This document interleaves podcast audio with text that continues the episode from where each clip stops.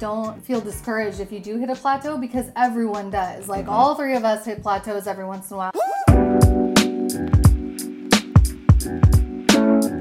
All right, that's Snoop Snoop G, Snoop double, G. double D E E. All right, what to do when you hit a plateau during fat loss? Man, it seems like we get this question every mm. show. Oh, yeah. So Leo, let's just throw this one right back to you because they know what we say. I say mix it up, yeah. and and first of all, before you even do that, I would say first look at how long have you been on the program you've been on, mm-hmm. yeah. because if you've been on it more than six weeks, yeah. for some people it might even be four. So figure out what your cycle is. If if your cycle is at four weeks, you feel like you're plateauing. Yeah.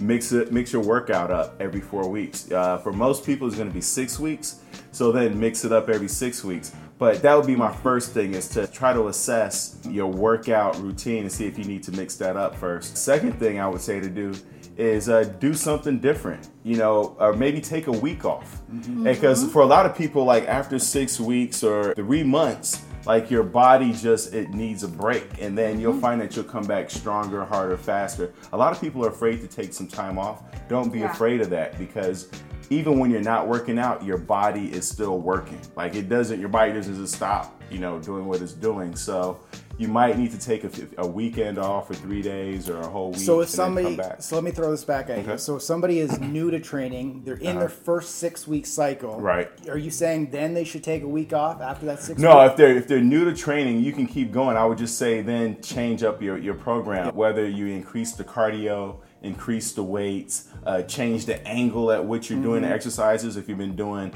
a bench press, you know, incorporate the incline press, or been doing the seated row, go to an inverted row. Mm-hmm. Like mix the workout up because it's in changing up your workout that your body then will be forced to adapt again and then you'll start that fat burning uh, process all over again yep. Mm-hmm. yep we say the same thing it's all it, about mixing it up and it up. changing your program take a zumba yeah. class you know yeah do, do something it's entirely something. different absolutely From, plateaus are good for you guys like i just want one more note on that is like don't um, feel discouraged if you do hit a plateau because everyone does like mm-hmm. all three of us hit plateaus every once in a while when we're on a program for too long so we're constantly changing up our thing too. So don't think that you're alone out there. If you feel like you're the only one in the world having a plateau, that's not the case. It's normal and necessary. So just deal with it like we said change things up and we just launched a brand new seven day live lean starter guide it has seven days of workouts including exercise video demos seven days of recipes seven days of meal plans and it's all free so go click the link down below and start your live lean journey